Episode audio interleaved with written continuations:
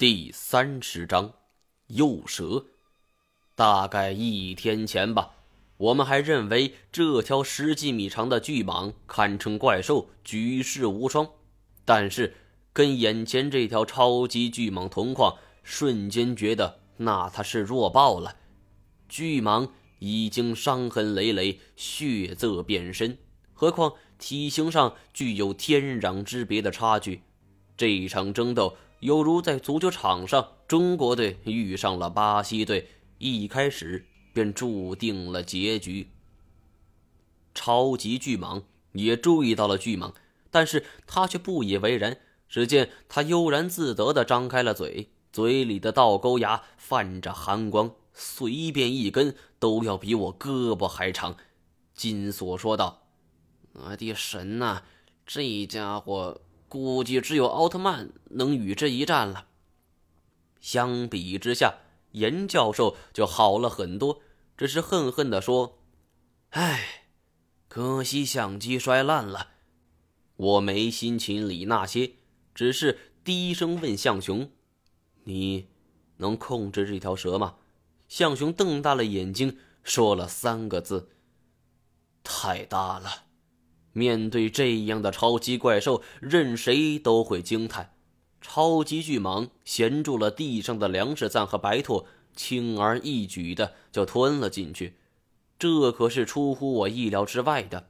一般的巨蟒对于小东西那是不感兴趣的，就像是森然绝对不会去捕食蚂蚁。而没想到这条超级巨蟒居然来者不拒。而我又一想。也许正是因为如此，它才能长得如此巨大吧。我知道了，独角蛇是投食喂这条大蛇呢。严教授兴奋地说道：“奇迹，这简直就是奇迹！蛇吃蛇吗？”金锁皱着眉头问。我解释给他听：蛇的种类非常多，其中很多蛇类都会吃同类。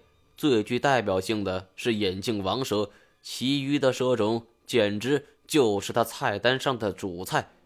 我操，这也太残忍了吧！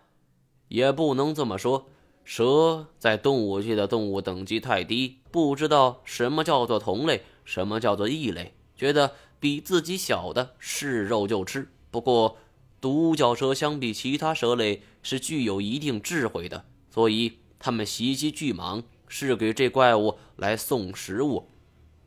感情我们到了人家餐厅，这不是羊入虎口吗？金锁话音刚落，超级巨蟒就已经发动了进攻。他跻身而上，一口就咬住了巨蟒的身子。巨蟒吃痛，发动反击，可是对手咬住他不松口，他只能尝试去咬对方的头部。超级巨蟒。周身鳞甲护体，巨蟒根本奈何不了他。超级巨蟒见一击得逞，索性就咬住对方的头，开始左右甩头。超过一吨多重的巨蟒，在超级巨蟒的口中就像是一个玩具，被来回摆弄。这也是蛇类，尤其是蟒蛇最怕的一招。一旦被对方如此猛烈的摇晃，很可能造成脊椎脱节，动弹不了。果然，剧烈摇晃了十来下后，超级巨蟒仰头一甩，巨蟒犹如残风败絮般高高飞起，然后狠狠地落在地上，砸得地面尘土飞扬。显然，已经受了重伤，但巨蟒还不肯轻易缴械。他努力尝试着抬起头继续战斗，看得出来，他的脊椎并没有断。蛇类的捕猎技巧虽然独树一帜，但是弱鸡般的咬合力也是致命缺陷之一。超级巨蟒绕着外围游走，每一次摩擦都引来了地面的颤栗。他在考虑是否要换一个战术。巨蟒被逼得不断后退，一直退到了独角蛇的蛇群里。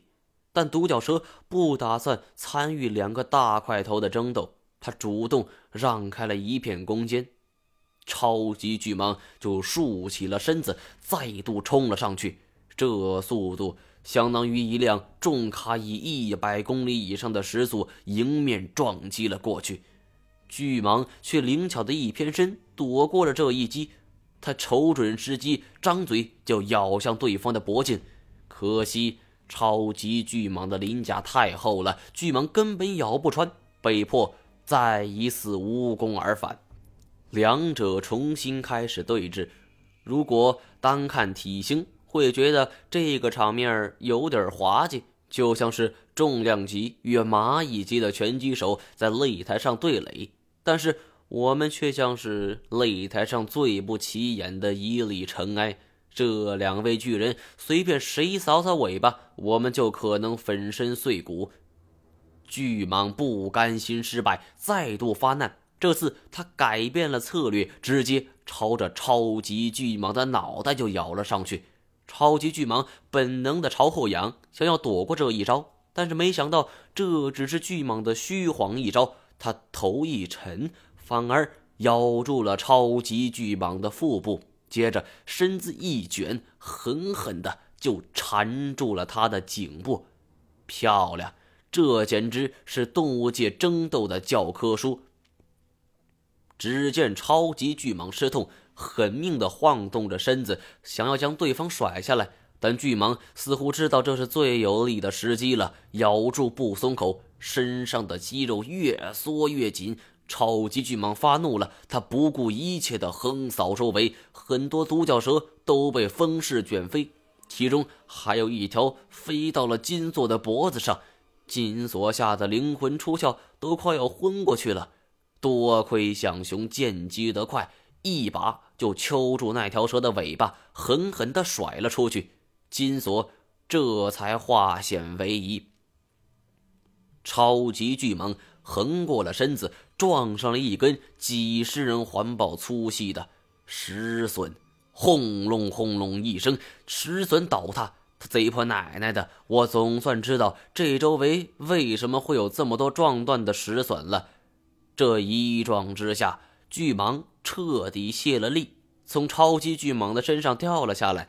超级巨蟒高昂着头，像是一个胜利者睥睨着蜷缩在地上的对手。突然，他蟒身卷起，犹如电光火石一般，迅速就缠住了巨蟒，一口就咬住了巨蟒的头颅。而且，经过长时间的战斗，巨蟒的体力也已经耗尽了，再也没有挣扎脱险的可能。超级巨蟒的黄骨一左一右的慢慢移动，还将没有彻底死绝的巨蟒送入了口中。大约十多分钟后，巨蟒的尾巴尖儿也被送进了超级巨蟒的嘴里。一场大战就这样画上了句号。我们还没回过神来，这种震撼感足可以让一个人。回味一生了，可是事情并没有解决。接下来的一幕更是令我们吃惊，因为刚吞咽了食物，超级巨蟒趴在地上消化，一动不动，而独角蛇却渐渐围了上来，就像是探望一个病人似的。但是没过多久，一条独角蛇身子一弹，就跃上了超级巨蟒的身子，张嘴就咬。怎么回事？他们刚才对超级巨蟒那是何等敬畏，怎么一言不合就开撕了？这就叫阵前起义吗？然而不止一条蛇，其余的独角蛇也一拥而上，就像是当初捕猎巨蟒一样，爬满了超级巨蟒的全身。尽管它鳞甲坚硬，但也禁不住这么多的牙齿。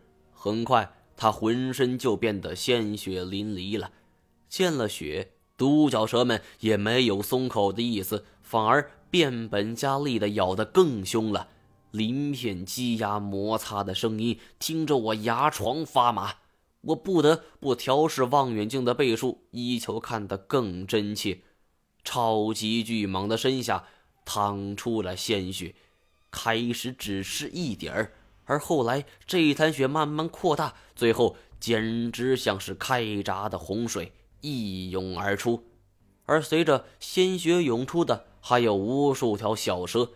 定睛一看，我冒了一身的白毛汗。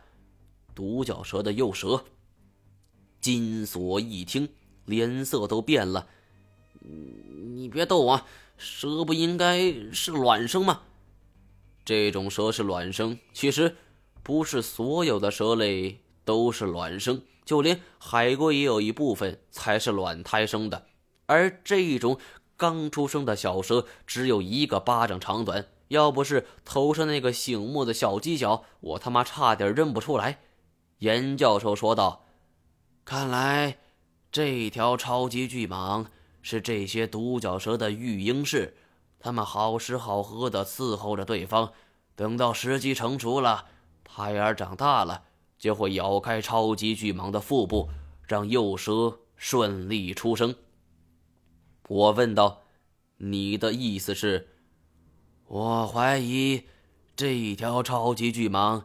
也是独角蛇的俘虏之一。这种蛇对待俘虏的态度，跟八百媳妇古国如出一辙。金锁一怔：“老教授，你仔细说说是咋回事？是不是他们侮辱女囚，让女囚怀上自己的孩子？都这时候了，金锁居然还对这种花边新闻感兴趣。索性，严教授叹道。”唉，大致是这个意思，可是我不懂这方面。说着，他突然叹了一口气，道：“嗯，要是老白还在，他能给你详细的说道说道。八百媳妇古国的事情，我没有多大兴趣，只是觉得眼前的情景就足够我吹嘘一辈子了。这种繁殖方式，我从来没见过。照这么看的话。”超级巨蟒很可能在幼蛇的时候就被独角蛇困在这里了，难怪呢！这么大的身形藏在这里，哪里都去不得。看来它不是不想去，而是去不了。而独角蛇也肯定在周围层层布阵，困住了超级巨蟒。一想到这些蛇具有如此狠辣的作风，我突然就有点同情超级巨蟒了。不好，我们快走！举着望远镜的象雄突然大叫一声，我抬头一看，头皮都要炸了。只见这一些刚出生的幼蛇前仆后继的就朝着我们涌来，看来我们的行踪早已暴露了。独角蛇迟迟不对我们下手，是要把我们当做他们宝宝的陪练呢！妈的！我咒骂一声，转身就跑。刚出生的幼蛇爬行速度还不是很快，但是那些成年蛇从两翼追赶而来，看来是想要采取两翼合围的战术。狗日的，这一群王八犊子还会用战术呢！金锁扯着嗓子边跑边喊，冲着一群蛇骂狗日的王八犊子，他应该算是第一人了。我说道：“快！”跑到吊神那儿，这里地形复杂，但是对于独角蛇来说是主场。我们四个除了向雄，个个带伤，而向雄因为背负严教授，无形中也拖慢了脚步。我们已经跑了上接不接下气了，终于在一个拐角处看到了垂钓的安全绳，快爬上去！我招呼他们上来，而畜目一瞅，蛇群。已经跟上来了，金锁率先拽着绳子往上爬，而接着就是象雄背着严教授，蛇群围了上来。我仗着脚上的防蛇靴踢开了游在最前边的两条蛇，抓住绳子开始往上攀爬。而仅爬了四五步，啪的一声，安全绳从中断裂，我从高空狠狠地摔了下来，就。坠入了蛇群之中。